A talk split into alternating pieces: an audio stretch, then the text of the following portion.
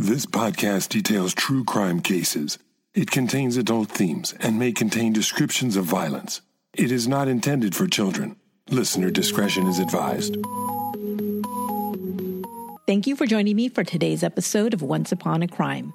We're in the series Fakes, Frauds, and Liars. In our last episode, we learned about a condition known as Munchausen by Internet.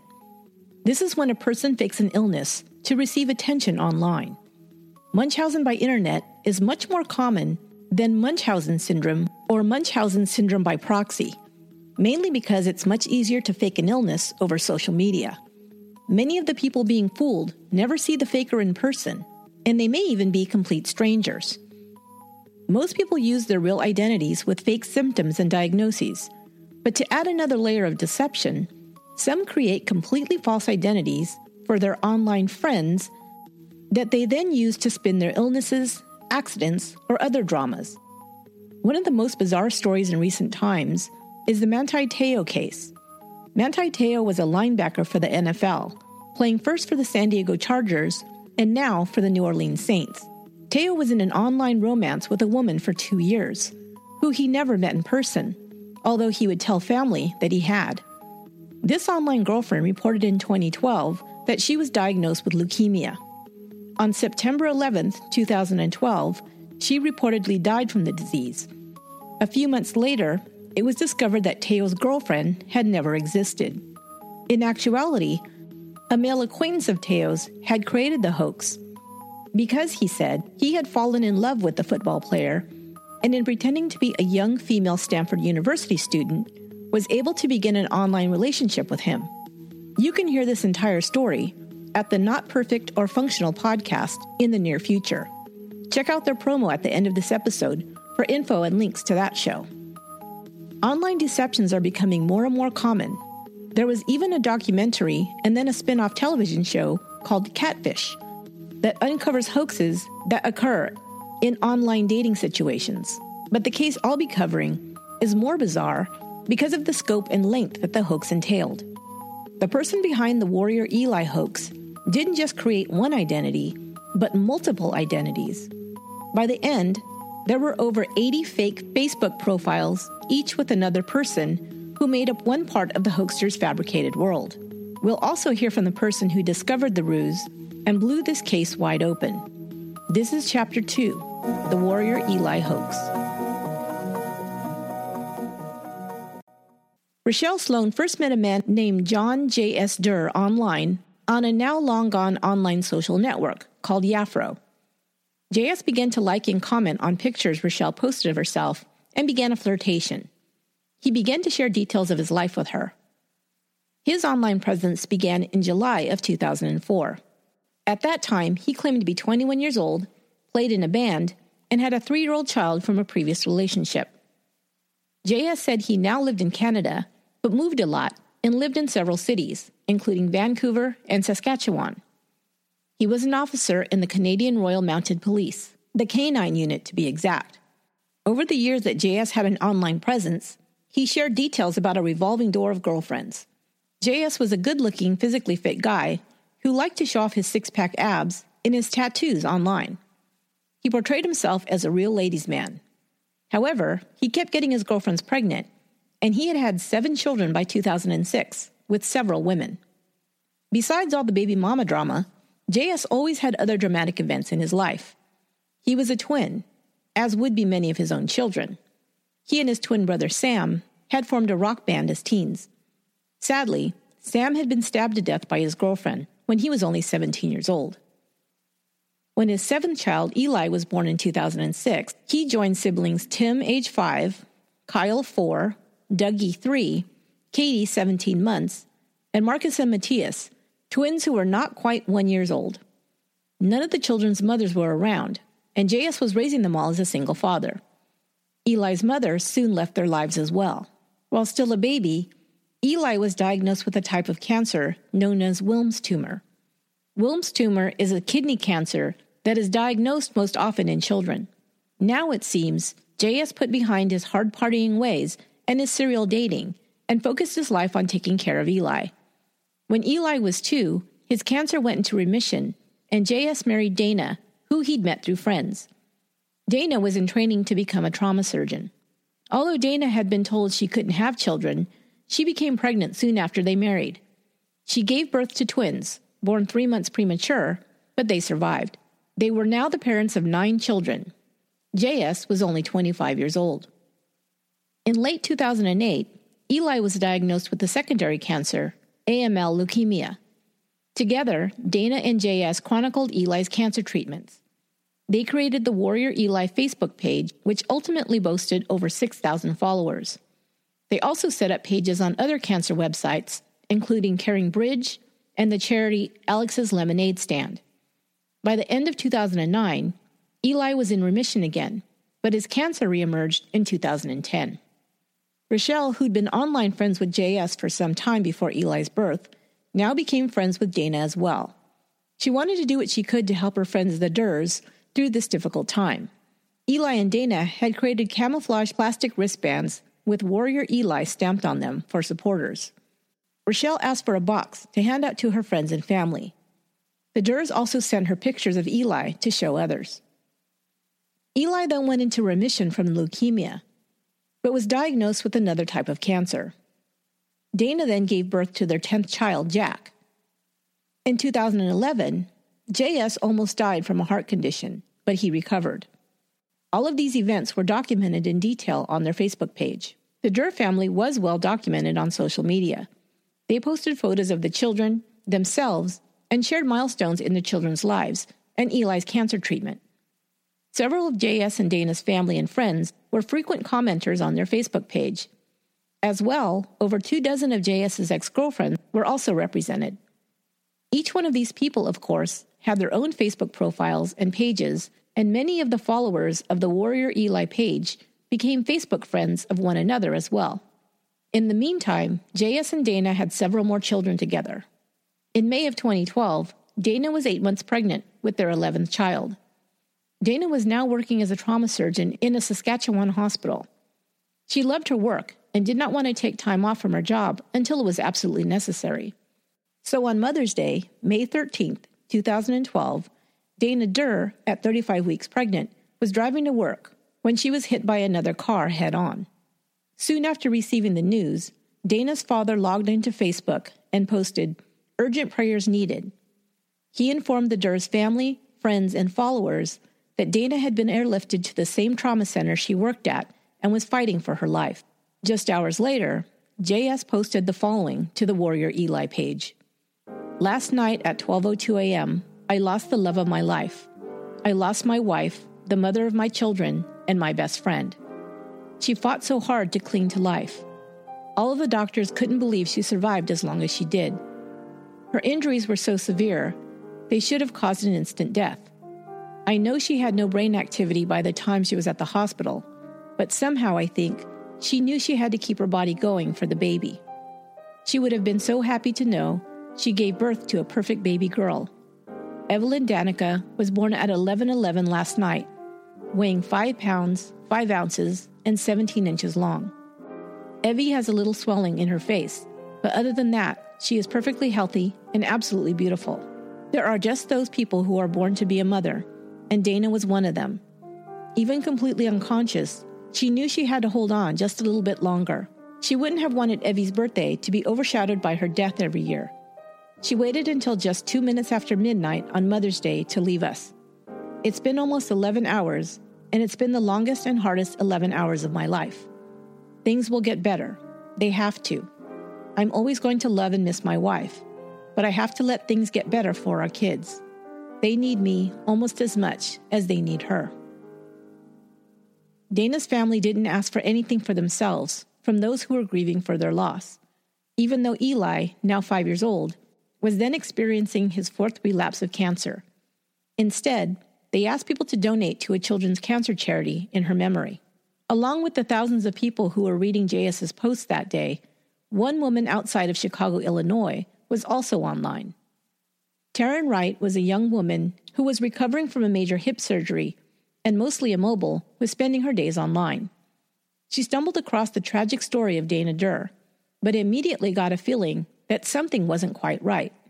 it didn't really have a ring of truth to it. I mean, when I first read that there was a little guy who had cancer whose mother had been in a car accident, I, I, I thought that that was very believable.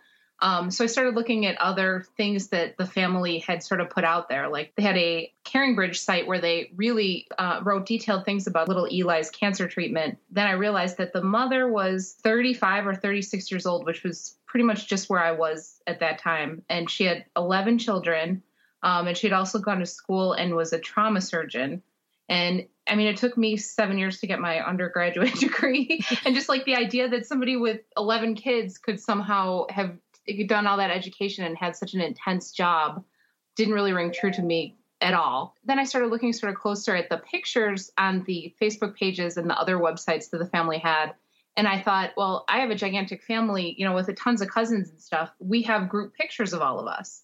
So it seemed odd to me that all the children were only pictured by themselves, you know, like that didn't ring true coming from a large family. Hmm. So those were really the first things that sort of uh, kind of set off the alarm bells in my head. She decided to do a little checking into the Durrs to see if her suspicions were at all valid. I saved a bunch of pictures from the Facebook. I took screenshots of them and I took I put them through Google image search. Um, and at first didn't get any hits, and then on one picture, um, I got a hit from a South African mommy blogger. Uh, she had been writing about her twins. Actually, she's really, really well known in South Africa um, and other parts of the the world. Uh, she she's sort of a, a figurehead for um, people that have gone through tons and tons of infertility treatments and things like that. So her children actually were well known, not in the United States, but everywhere else. You know, a lot of different places. So I looked at her blog and I thought, there's no way that this woman stole these pictures from this family in Canada that's going through this uh, already sort of fishy treatment thing. So that was the first thing where I knew, you know, something was going on. Taryn then decided to start blogging about what she had found and set up the Warrior Eli hoax group. Her first post about the Durr stolen Facebook picture was published online on May 14th, just hours after JS announced his wife's death. People were outraged and began commenting on Facebook and cancer blogs that the Durrs had been active on. Immediately after, Facebook profiles of the Durrs and several of their friends and family began disappearing. I asked Taryn what she thought drew her to undertake this project of uncovering the truth behind this online hoax. My whole life, really, I, I've been interested in hoaxes. I mean, when I was a kid, even I would read books from the library that were about, you know, the War of the Worlds and things like that. I just really like the psychology of it is very interesting to me. It was probably like 2001 or 2002. Mm-hmm. There was this gigantic hoax involving a um, a girl who supposedly died of cancer on some online community. I can't even remember what it was, but I followed that very closely. Um, and I wasn't a member of the community. I must have read it in some sort of news article or something. So it was always sort of fascinating to me that people would do this and what they would get out of it. Um, then I had this hip injury. I was stuck in bed for like months and months and months, and I was just reading tons and tons of books from the library. I would request them, and my family would actually go and get them for me. And I just happened to request Dr. Marc Feldman's book on Munchausen syndrome and Munchausen by internet, um, and I read that maybe two months before this whole thing came about. So I have a tendency, if something interests me, I kind of will run to the ends of the earth to follow it mm-hmm. um, and kind of Google anything that's even remotely close to it or related to it in some tangential way. So um, I think that I have a curious kind of interest in the topic, and also I will kind of chase something until it's. I, I will be the last one at any party when it involves something that I'm interested in. I just sort of don't give up on things. Taryn then began a Facebook group to facilitate the investigation. At first, she had over 100 people join who were willing to help her research and sift through clues. Within 24 hours, she had over 100,000 hits to the blog.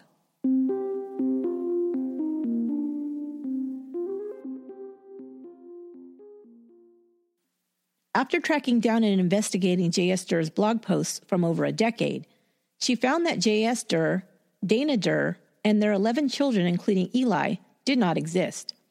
But as bad as that was, it was only the tip of the iceberg.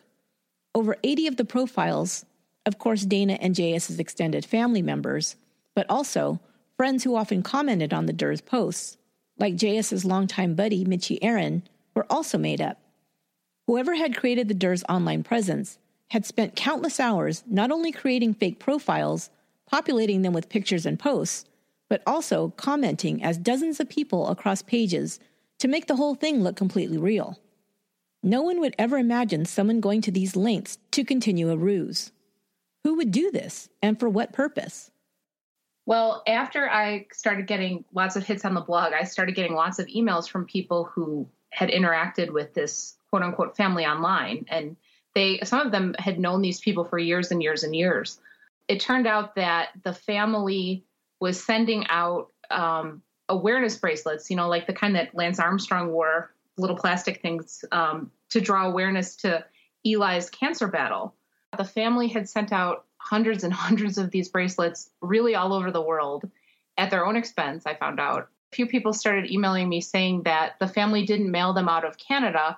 The Durr family sister, who lived in Rootstown, Ohio, was the one that was sending out the care packages the woman's name was Emily Durr. And I thought, well, what are the odds that this person would have used their real name? And she can't be a Durr. And I thought, well, this has to be a fake name because all the Durr family names are fake. Mm-hmm. Um, I started looking into it and looking at, I don't really remember the exact sites that I was looking at back then because it was five or six years ago now. But when you Google somebody's name and the things pop up of places that they've lived and their family members and stuff, all of a sudden I realized this Emily Durr is a real person. Somebody sent me a picture of their return envelope and it had her name in Rootstown, Ohio. And I, I pretty soon realized that she had an apartment there. I put a thing on the blog once I really suspected that it was her and sort of had two or three reasons why I thought that. Mm. I made a post on the blog and I said, Will ED in Rootstown, Ohio, please contact me? A few hours later, I got an email from uh, somebody with a, a medical school email address. And she said, I'm not sure what this entire thing is about my brother is Canadian, and because of his top secret clearance with the Canadian Mounties, he can't use pictures of his own children online. Oh, wow. So he went through the internet and looked for pictures of kids that kind of looked like his children, and have, has been using that sort of as as you know that's how he's been blogging about this. And I, I wrote back and I said, um, I'm really sorry, I don't believe you even a little bit. So she asked me if she could call me and she called. So this woman was telling me that she had all these terrible family things happen, and that has sort of inspired her to kind of look for a different world for herself that she could kind of create and, and manipulate. Um, later, later on, I found out that nothing she told me was true. Nothing. But I believed it completely that day. Emily Durr turned out to be a 22 year old medical student living in Ohio with her parents. She was single and had no children. In the make believe world of the fictional Durr family, Emily was said to be the younger sister of J.S. She was the only person in the entire fake world of J.S. Durr that was a real person. She had been the one, of course, to send out the Warrior Eli bracelets to supporters. That seemed to be almost her only role in the story. Emily told her that maybe she'd made up the Mother's Day crash and Dana's death as a way to be found out and end the ruse. It was such an unlikely story, somebody surely would have become suspicious. Taryn told Emily to write a statement confessing to the hoax. She did, and Taryn published it on the blog the next day. To whom I have hurt, it began. I am deeply sorry for all the pain I have caused everyone. It was never my intention to do so. This all started 11 years ago when I was a bored 11 year old kid looking for an escape from the pain and heartache I saw in my own family. It started almost as a fiction writing, but the more time I spent escaping to it, the more real it became. I'm so sorry it hurt so many families and so many people out there. After several years of writing, I thought I could do some good with it. I had read stories of children fighting pediatric cancer and thought I could raise awareness for these kids. So, but from people that, that know her that have gotten in contact with me, I don't think she had the happiest life. I think she had sort of a, a really um, limited social life. And I really hope that after this whole thing happened, she's kind of moved on to something that's more in the real world and, and isn't sort of affecting people in such a negative way. This is something that I've kind of gotten to learn from the people that I've talked to who have, have done things like this. They really do closely follow um, people that are ill. And I, I think they have a lot of compassion for people that are ill and for people that are struggling. I think they admire them so much that they sort of want that kind of admiration um, directed towards them and they start these blogs. So they start out really small. I mean, sometimes where they just will write a couple of entries and they get a lot of attention from them. And I think that that's intoxicating for people that don't have a real um, satisfying social life or a satisfying story of their own. It's kind of a way for them to go out and take social risks without having to share their own story. Um, so I think that that was her motivation. I think she was a shy teenager when she started the entire thing, and it, it really snowballed, and the story kind of took on a life of its own. And she started meeting more and more people who told her she was the greatest thing ever. And I think that that kind of attention really is intoxicating for some people. Also, as JS, Emily began friendships with others, including many whose children or they themselves were battling cancer. JS would offer moral support, encouragement, and advice to those going through their own medical issues. As a medical student whose goal was to become an oncologist, Emily had enough knowledge of various types of cancers, including symptoms and treatment, to make it seem as if she were going through the same experience. Of course, those who thought they were sharing intimate details of their life with J.S. Durr, including their medical histories, fears, and hopes, felt angry, embarrassed, and betrayed. Jay was like my online big brother, one young girl would say. I could literally vent to him about anything. After the hoax was revealed, she felt lonely and adrift without her friend. I literally put my entire self into this relationship, she said. Those who were connected to cancer charities also felt the sting of the hoax. Sierra Rain Children's Neuroblastoma Foundation had promoted Eli's cause on its Facebook page. Everyone's out there to shoot for a cure and to band together against this disease, spokesperson Jen Chambly said. Then you have these scammers that take advantage. It makes it tough for the real foundations. Although Emily Durr's fabrications would affect those she'd fooled, some for over a decade, she had not sought material gain in any way.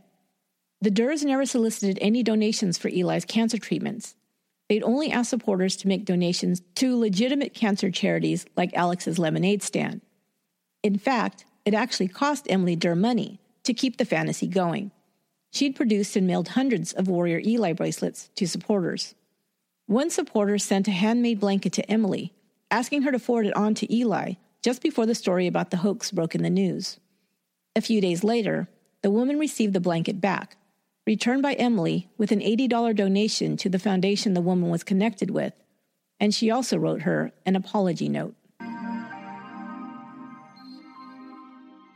I think what's un- uncommon is that she kept with the same storyline for so long. I mean, my ladies and, and my one gentleman uh, that I've met since then who have done these sort of things, they they do do it. And, and part of the problem with treatment of Munchausen by internet is it's difficult to treat because people will go back um, to doing the same thing. They'll just pick a different community and a different story um, to do this with. But I think Emily was very unique in that she kept the same storyline going for so long. Right. Um, I, I, think that a lot of times these this stuff does start out with teenagers. You know, like it doesn't hmm. surprise me that she was so young when she started. It does surprise me that she stuck with it through, you know, her teenager her teenage years and then and through college and then the beginning of med school. Emily was not charged criminally, as the only thing she appeared to have done was violate the terms of service on Facebook or other social media sites by creating false online identities. But she violated the trust of many, many people, some who now say they have difficulty trusting what anyone shares with them online now. One woman who had corresponded with the Durrs while her own son battled leukemia shared this with Taryn Wright on her Warrior Eli Hoax Facebook page. It would almost be easier if she'd been doing it for a lot of cash, because it's really hard to swallow that she did this for attention. She took the last coping mechanism away from a group of people that have precious little left to feel good about so she could feel something. She is a reasonably fortunate human being, med student with a family and opportunities. Yet she took something so basic from a group that doesn't have anything left to give for what appears to be no reason at all. However, Emily's case is not typical. Many internet hoaxers have financial gain as a motive, and this, of course, is a crime. Taryn has made it her goal since stumbling upon and solving the Warrior Eli hoax five years ago to uncover internet fraud. Internet crimes such as this cost consumers upwards of $800 million per year, according to the FBI.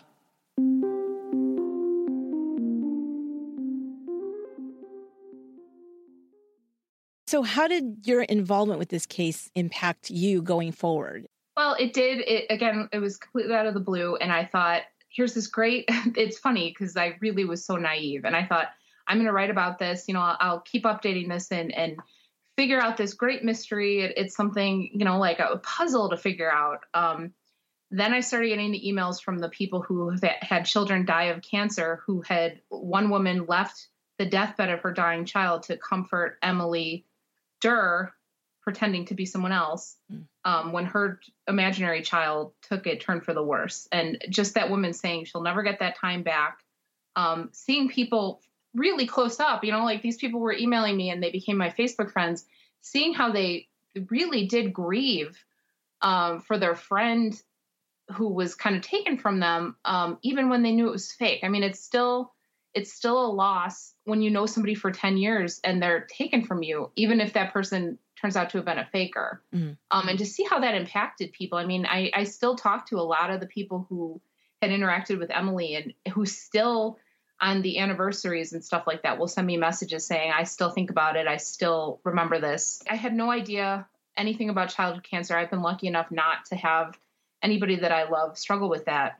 Um, seeing people that were and knowing that they had been hurt by this person who was pretending was really kind of painful. You know, it, it was it was painful to see people struggling like that. It was painful to think that somebody made it worse. It sort of became not a puzzle to solve, but this big sort of emotional tangle I thought, I mean, I thought my blog was going to just be archived after that. I kept getting emails from people, though, with other blogs to look at. Mm-hmm. Um, and most of them were real, but I found another fake one. And the women that I started, women and men that I started to work with um, in this Facebook group who had helped me with the first hoax, we started to look at these blogs and I kept sort of updating the blog with new hoaxes from there. It's impacted the way I use the internet for sure. Oh, it's made me a little less likely to sort of share things. As I got to know people that sort of struggled with Munchausen by internet and and did pull off horrific, terrible blogs and really sort of emotionally manipulate people who are already suffering. Each time I started researching one of those, I thought, this one is the worst. There's nothing redeeming about them. You know, like this one is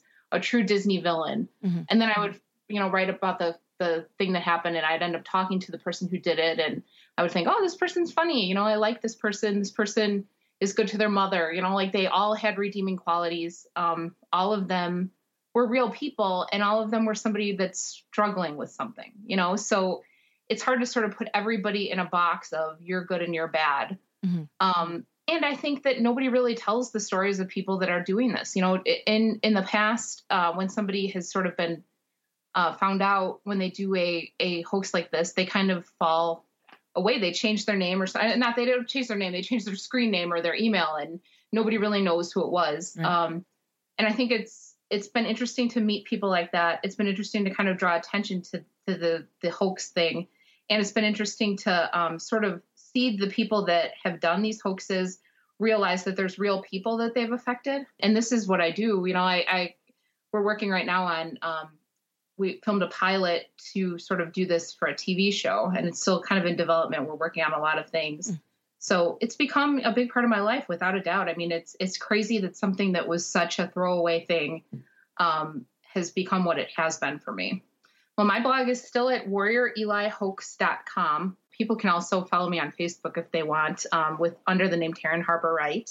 And we have a fan page on Facebook for the blog too. I'd like to thank my guest Taryn Wright for sharing her knowledge of this case and her expertise in uncovering online hoaxes. You can find her at her blog, warriorelihoax.com, or follow her on Facebook under Taryn Harper Wright, or the Facebook page at facebook.com Warrior Eli Hoax. As always, all the links are in the show notes. Next week, I'll be back sharing a special Halloween episode, so don't miss it. Until next time, be good to one another.